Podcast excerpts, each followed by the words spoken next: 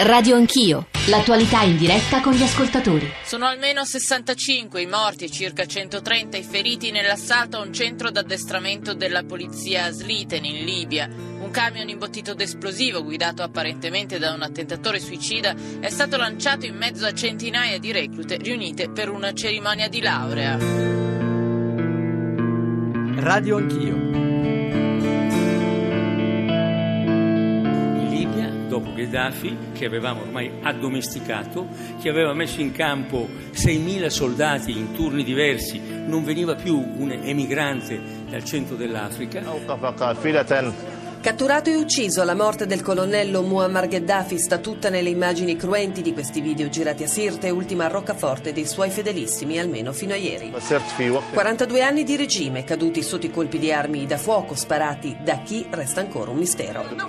L'ex leader libico Muammar Gheddafi giustiziato a freddo insieme al figlio Mutassim e ad almeno una sessantina dei suoi fedelissimi. È la scomoda verità che sembra emergere dal più recente rapporto di Human Rights Watch.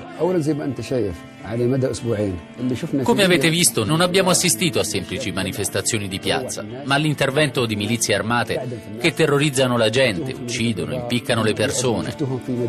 Avete visto come ad Al-Baida hanno giustiziato i poliziotti, ad Arna impiccato la gente ai ponti della città, a Misurata dato fuoco a un uomo sulla pubblica piazza. Questa gente non crede al dialogo, né ai diritti dell'uomo e tantomeno alla democrazia. Sono criminali e per fortuna sono loro stessi a scattare le fotografie e girare video che testimoniano le loro atrocità. Ringraziamo Allah per averci donato la vittoria sul nemico aggressore a Tripoli e per averci obbligato alla guerra santa. Ringraziamo Allah per la vittoria. I nemici faranno la stessa fine di Gheddafi. Sono le 8.35, buongiorno da Giorgio Zanchini, benvenuti all'ascolto di Radio Anch'io, la guerra, la minaccia, l'ISIS o per meglio dire, per essere più corretti, Daesh, a poche centinaia di chilometri dalle nostre coste. Ieri c'è stato un attentato terribile, come sapete, a Slitan, costa ovest della Libia, tra Misurata e Tripoli, eh, oltre 70 morti e l'attentato, eh, la strage più grave dalla caduta di Gheddafi e l'ISIS starebbe cercando tra l'altro di colpire i pozzi petroliferi nell'est eh, del paese. Sono segni di cosa? Questa è la domanda di fondo che dovremmo porci eh, stamane a Radio Anch'io di un paese che sta esplodendo, di un, di uno Stato islamico che cerca di esportare la strategia sirio-irachena in Libia, si avvicina, ed è questa l'altra domanda di fondo che tra l'altro proveremo a porre al Ministro Gentiloni, il nostro Ministro degli Esteri, tra pochissimi minuti quando sarà con noi, si avvicina alla necessità di un intervento militare esterno che potrebbe essere guidato dal nostro Paese. Domanda che abbiamo posto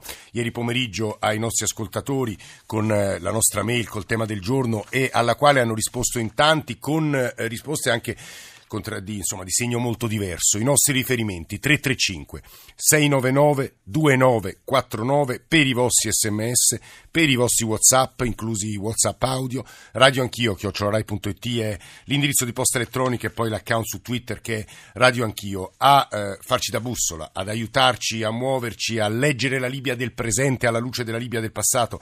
Abbiamo pensato di chiamare, invitare uno dei maggiori storici ed esperti di Libia, è Federico Cresti, insegna storia dell'Africa Africa all'Università di Catania, il presidente dell'Associazione per gli Studi Africani in Italia, soprattutto autore eh, di Storia della Libia contemporanea. Professore, benvenuto nei nostri studi.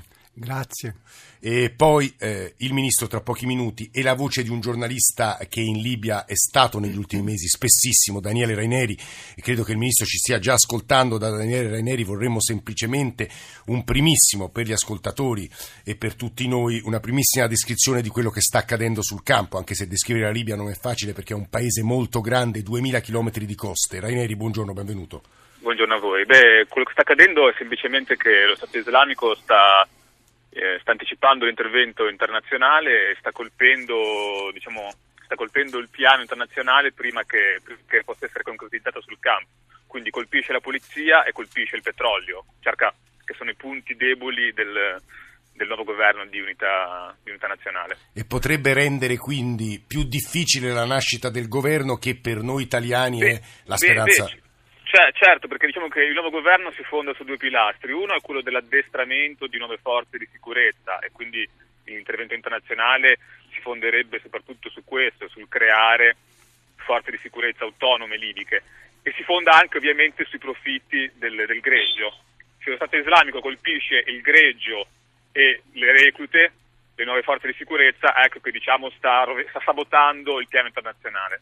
Ricordiamo agli ascoltatori, ma insomma ora il ministro Gentiloni ci correggerà se saremo imprecisi nella descrizione, che a metà dicembre le due autorità libiche, Tripoli, che fanno capo poi a Tripoli e a Tobruk, hanno trovato una primissima embrionale forma di accordo, è stata riconosciuta dall'ONU a fine dicembre eh, e l'autorità, cioè la figura designata come premier Fayez al-Serraj è venuto qui a Roma, ha incontrato il ministro Gentiloni, il presidente del Consiglio Renzi e ha cominciato ad avviare quello che dovrebbe essere un percorso verso un nuovo governo che dovrebbe essere formato entro il 16 gennaio. È una data a questo punto importantissima che rischia di essere sabotata con conseguenze in qualche modo imprevedibili. Ministro Gentiloni, buongiorno, benvenuto. Buongiorno, buongiorno. Immagino che lei, ecco, a fronte di questa seppur succintissima descrizione che ho provato a fare io, ottimistica, sia molto preoccupato dopo quello che è accaduto ieri. Ma preoccupati senz'altro, anche se eh, la base è il fatto che nel mese di dicembre finalmente si è aperto uno spiraglio, eh, diciamo così, di, di, speranza. Il punto è che come sempre quando si raggiungono delle intese, si creano le basi per situazioni più stabili, eh, poi eh, ci sono sia forze che si oppongono perché in Libia non c'è solo la minaccia di Daesh ma c'è anche eh, un pezzo del, del, delle tribù, dei mondi libici che non vuole questo accordo e sia poi soprattutto negli ultimi giorni la sfida del terrorismo. Quindi la risposta credo sia eh, molto semplice, anche se tutt'altro che facile, e cioè di andare avanti nel, nel percorso che è stato deciso eh, nella conferenza di Roma, nell'accordo in Marocco e con la risoluzione dell'ONU, perché e qui non è che ci sono soluzioni semplici, eh, c'è la, l'idea che la Libia possa stabilizzarsi se nasce un governo di unità nazionale che poi ha titolo a chiedere all'Italia e altri paesi un sostegno sul piano della sicurezza. Ogni giorno che si perde nel fare questo governo, eh, che mi auguro nasca nelle prossime settimane, è un giorno che dà qualche spazio in più a, ah, a Daesh, Daesh o, a, o, ai nemici dell'intero. Ministro, questo diciamo, è lo scenario ottimistico. Qualora le parti, perché poi sono diverse, stanno discutendo a Tunisi, c'è tra l'altro sì. il delegato dell'ONU Martin Kobler che sta cercando appunto di mettere assieme questi punti di vista molto distanti. Ecco, se invece si avverasse lo scenario peggiore, e cioè eh, difficoltà estreme a mettere d'accordo le parti che stanno discutendo, a Daesh che avanza e quindi pone la questione interveniamo o no, Francia e Inghilterra potrebbero per così dire portarsi avanti col lavoro. Sembrerebbe da ricostruzioni giornalistiche inglesi che gli inglesi già abbiano degli uomini sul territorio e la Francia potrebbe fare come fece all'epoca della caduta di Gheddafi e noi italiani rimarremmo un po' spiazzati e in seconda fila. Ministro, c'è questo rischio e che faremo? Ah, sui giornali inglesi si parla ogni tanto di queste cose, per la verità se ne parla anche sui giornali italiani riguardo all'Italia, quindi non è che sono mancate in queste settimane o mesi eh, notizie più o meno trapelate su imminenti interventi italiani. Io penso che bisogna tenere la barra dritta e anche evitare eh, azioni precipitose perché la Libia non è una palestra per, per esibizioni muscolari. Eh, quattro eh, esibizioni muscolari militari oggi eh, potrebbero anche essere giustificate da, dall'allarme terrorismo, ma sul terreno non lascerebbero quello che oggi serve, cioè l'avvio di una stabilizzazione della Libia, ma forse qualche confusione in più. Quindi nelle prossime settimane c'è solo un piano nella nostra agenda. Poi naturalmente se questa dinamica diplomatica, perché oggi le dinamiche diplomatiche dalla Libia alla Siria allo Yemen sono tutte molto molto fragili, non riuscisse a consolidarsi nei prossimi mesi ci saranno altri modi per fare delle azioni di contenimento del terrorismo, eh. ma deve essere molto chiaro che sono due scenari diversi. Un conto è stabilizzare la Libia e a noi interessa per tante ragioni sicurezza, immigrazione, economia. Un conto è contenere la minaccia terroristica. A noi interessa, se possibile, rendere la Libia finalmente un paese un po' più stabile e quindi avere un governo dall'altra parte eh. Che sia interlocutore anche nelle politiche migratorie e in tante altre cose. Ministro, le rubiamo soltanto altri 3-4 minuti perché volevo che alle sue parole si aggiungesse lo sguardo molto più esperto eh, del mio sulla sul realismo, insomma sulla, sulla, fattibilità di una stabilizzazione della Libia a fronte di eh, oltre 20 tribù che credo siano difficilmente componibili nello sguardo di uno storico della Libia come il professor Cresti e di un eh, giornalista che la Libia la frequenta spesso come Daniele Raneri. Quindi professor Cresti e vi chiederei di fare un'osservazione e poi chiudiamo con le parole del ministro Gentiloni. Professore. Eh, sì, vorrei dire che sono molto contento di aver sentito il ministro Gentiloni dire che appunto la Libia non è una palestra per dimostrazioni muscolari, perché da quello che mm, vediamo su molta stampa e anche da quello che ci diceva eh, poco fa Daniele Raineri, che ha parlato di un'azione terroristica che vuole anticipare l'intervento nazionale, sembra che tutto si stia facendo per preparare l'opinione pubblica del mondo ad un intervento militare. Quello che ha detto il, il ministro Gentiloni mi tranquillizza molto personalmente, ma credo che eh, sia una pietra in questo eh, muro che va fatto, secondo me, contro un intervento militare eh, dall'estero, dall'esterno. Professore, perché è così contrario lei all'intervento militare? Ma non soltanto perché le dimostrazioni di quello che è accaduto, come diceva poco fa il ministro in precedenza, in Afghanistan, in Iraq, nel Golfo, eccetera, eccetera, in Siria, punto interrogativo, ci dimostrano che eh, questi interventi esterni non riescono a pacificare realmente come dicono di voler fare, ma creano ancora più confusione. Allora è difficile capire la strada giusta da seguire perché i termini della, del, del, dibattito sono enormi, difficilissimi da, da mettere insieme, da ordinare, però sicuramente non quello di aggiungere altra violenza che possono essere bombardamenti e su questo credo che la voce Daniele Raineri sia molto interessante e porta spesso realismo, è la posizione sovente del foglio, eh, perché se Francia e Inghilterra decidono in qualche modo di prevenire l'Italia, questo rischio si porrà. Raineri, ma insomma il Ministro ci sta ascoltando, è stato molto prudente nel suo intervento. Raineri.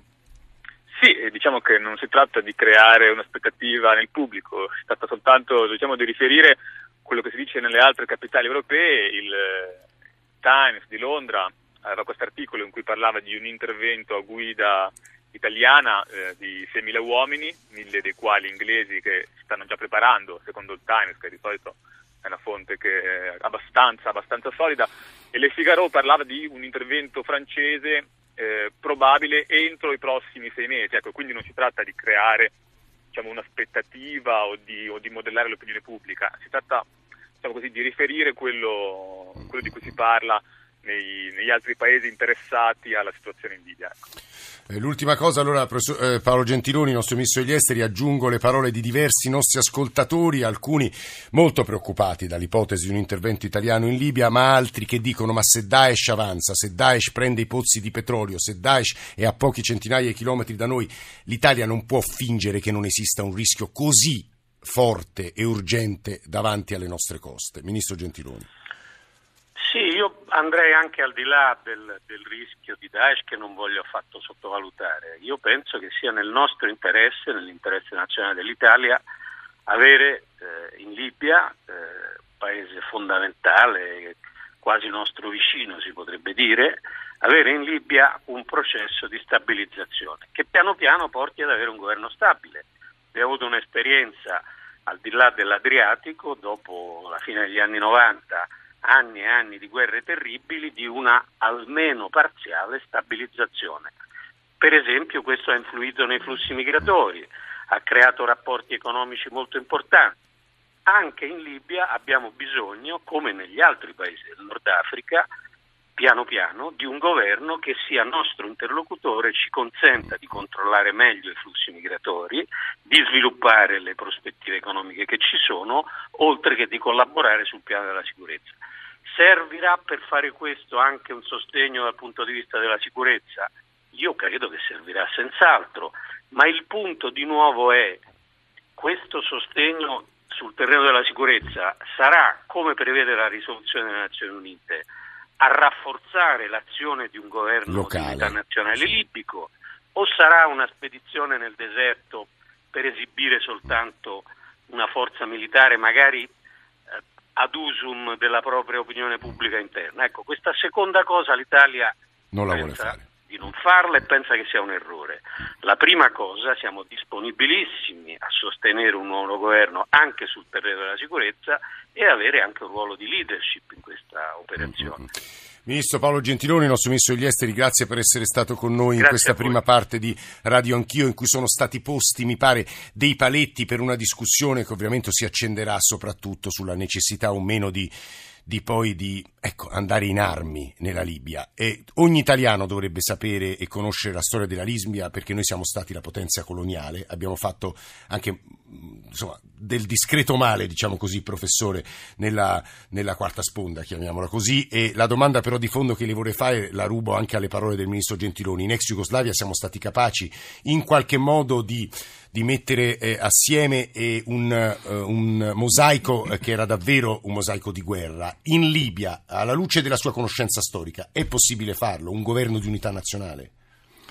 È molto difficile rispondere perché la, la, dimostrazione che ci viene dagli ultimi quattro anni è che proprio questo paese è profondissimamente diviso. Ora è vero che questo ultimo governo di accordo nazionale è stato fatto con grandi sforzi grazie all'ONU, eccetera, eccetera, però eh, io di, di, fatto lo vedrei come il terzo dei governi che esistono che siede a Tunisi, mentre un altro è a Al-Baida e Tobruk, un altro è a Tripoli, aggiungendo secondo me in questo momento grande confusione e, e creando nuove rivalità all'interno degli altri governi che si pretendono legittimi ma non lo sono perché non dobbiamo ricordare che tutti e due i governi, quello di Tripoli e quello di Tobruk, sono al potere attraverso elezioni, le seconde elezioni che hanno eletto eh, il Parlamento di Tobruk hanno visto la partecipazione, se non ricordo mai, del 18% della mm, popolazione e di alcune regioni che hanno rifiutato assolutamente di partecipare.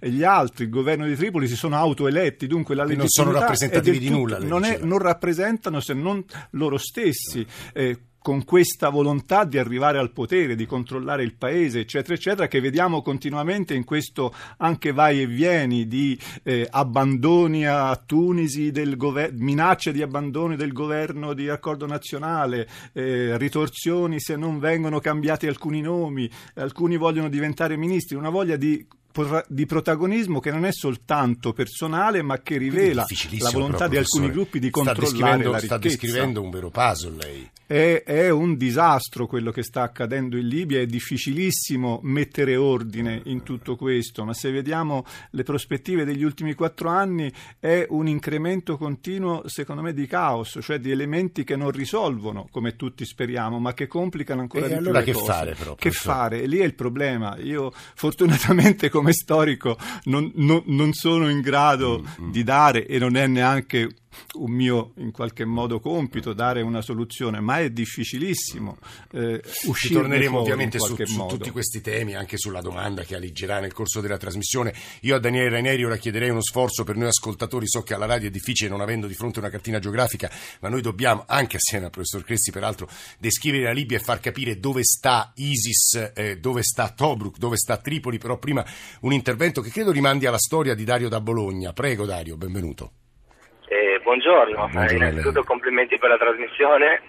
Eh, niente, l'unica cosa che ho scritto io è che mh, mm, effettivamente penso eh, da lettore esterno che mh, mm, non, fattibile, non, sia fattibile applicare comunque quella che possa essere una democrazia moderna e appunto come ho scritto nel messaggio la democrazia comunque creata in millenni che conta appunto i suoi morti, conta tutti i suoi scheletri negli armadi su eh, culture dove effettivamente questa cultura di base non è, non, non è radicata. Quindi eh, l'intervento esterno, quale poteva essere in questo caso degli americani, sia in Iraq o comunque parte dell'ONU, sia in Iraq che in Afghanistan, adesso in Libia, avendo sradicato quelli che sono stati appunto quelli che noi chiamavamo tiranni, ehm, purtroppo ha tolto di fatto il controllo su quelli che appunto erano popoli immaturi, io lo definisco sempre in maniera bonaria ovviamente. Mm, mm, mm ehm, dispiace perché in questo momento appunto tutto questo ha comportato quello che sta succedendo in questo questo momento. Questo è il grande tema dell'esportazione della democrazia che nel caso dell'Iraq ad esempio ha provocato sfracelli, ma insomma su appunto. questo è un altro tema. Tra l'altro ora ricorreranno i 25 anni dal primo intervento in Iraq. Daniele Raineri, per gli ascoltatori, la geografia della Libia, ricordiamo, io dicevo 2000 km di costa, eh, Tunisia a sinistra, Egitto a destra, Tripoli eh, sulla costa ovest, Zliten dove ieri c'è stato l'attentato, il kamikaze in un camion suicida è vicina a Tripoli, tra eh, Misurata e Sirte, eh, eh, Sirte è la zona in cui eh, Daesh, ISIS starebbe avanzando e poi starebbe dando alle fiamme i pozzi petroliferi di eh, Sidra, se non sbaglio professore, che sono tra Sirte e Bengasi, anche qui. Raineri, può spiegare agli ascoltatori un po' come va divisa la Libia? Sì, ehm, allora innanzitutto se vogliamo mettere lo Stato islamico in Libia sulla mappa bisogna dire che non è così forte come poi sembra gli articoli, perché mi rendo conto che noi giornalisti scrivendo articoli sullo Stato islamico in Libia sembra che tutta Libia sia sotto il controllo dello Stato islamico. Comunque, rapidamente guardando la cartina, Sirte, la capitale dello Stato islamico in Libia, è al centro.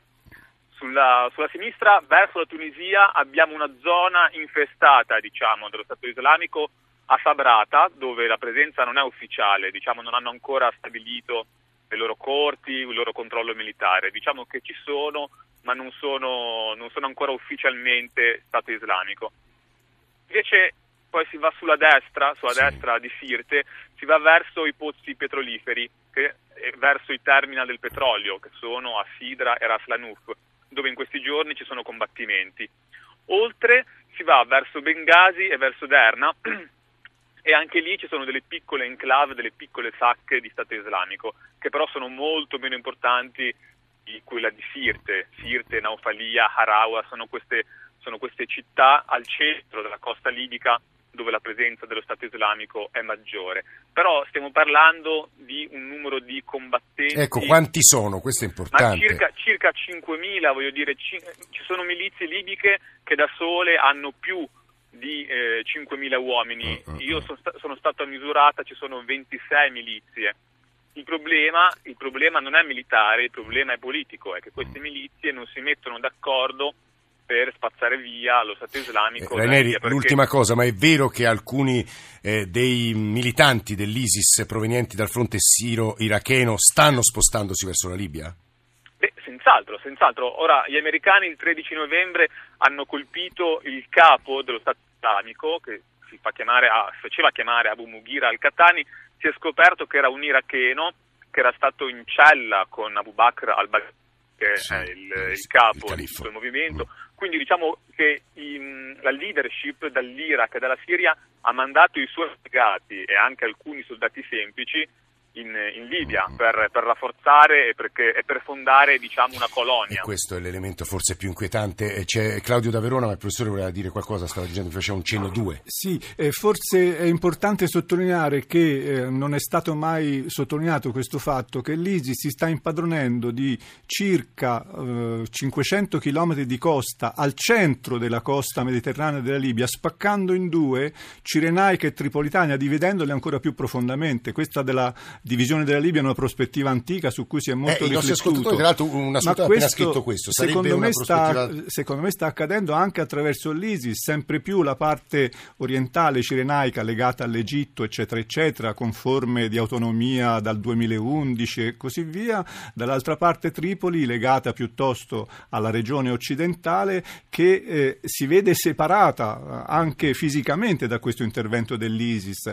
Non dimentichiamo tra l'altro che in in questa parte centrale, che è la regione del Golfo Sirtico, ci sono i terminal del petrolio, per cui eh, distruggere questa economia petrolifera, come sembra che l'ISIS stia facendo, o controllarla, può assolutamente mettere in ginocchio il paese. già in estrema difficoltà economico-sociale, diciamo per così. cui, poi... secondo certe previsioni, entro il 2019 la Libia non avrà più riserve estere da usare, su cui eh. adesso sta campa- campando. Credo che Claudio da Verona voglia aggiungere una testimonianza di suo fratello, no Claudio? Sì, sì, eh, signor Zanchini, buongiorno. A lei. Eh, ogni tanto lei mi manda in onda che mi fa molto piacere. Eh no, eh, Dunque, senta, no, niente, mio fratello, proprio ho parlato qualche settimana fa, che grazie alla Libia lo, lui opera nel settore dell'edilizia e hanno eseguito, eseguono dei lavori in zone, diciamo, calme, tra virgolette, della Libia e mi diceva che hanno eseguito regolarmente, sono stati regolarmente pagati, cosa che purtroppo qua nel nostro amato paese non sempre capita. E mi faceva l'esempio dell'Expo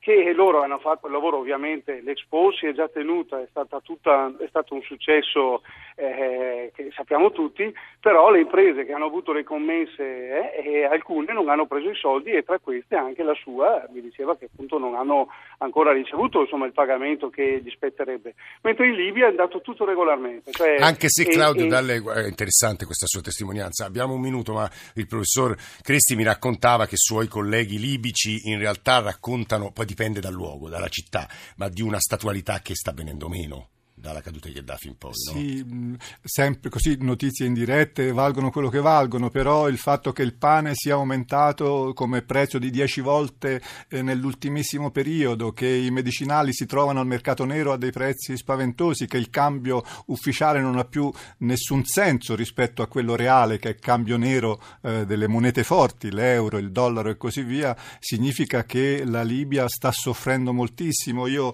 ehm, vorrei ricordare ricordare, ci sono eh, forse più di 2 milioni, 2 milioni e 400 secondo certe stime di libici eh, emigrati all'estero, profughi. Eh, ricordo che in Libia ci sono circa 6-6 milioni e mezzo di abitanti, ci sono moltissimi ammalati che non si possono curare in Libia, che non riescono ad uscire, c'è non la fame ma la prospettiva, se la, questa situazione continua, è che realmente neanche la banca centrale che vive dei risparmi eh, di, di diversi anni fa possa più sostenere il prezzo senso di eh, questa eh, economia. Federico Cresti, storico dell'Africa, che sta parlando, noi ringraziamo Daniele, resta con noi qui nei nostri studi, noi ringraziamo molto Daniele Raineri, giornalista del Foglio, che conosce profondamente la Libia, eh, tra poco approfondiremo questo tema, la Libia, ma anche il tema dell'intervento armato italiano eventuale, 335 699 2949 per i vostri sms, per i vostri whatsapp, anche audio, state scrivendo molto su questo, il giornale radio e torniamo assieme.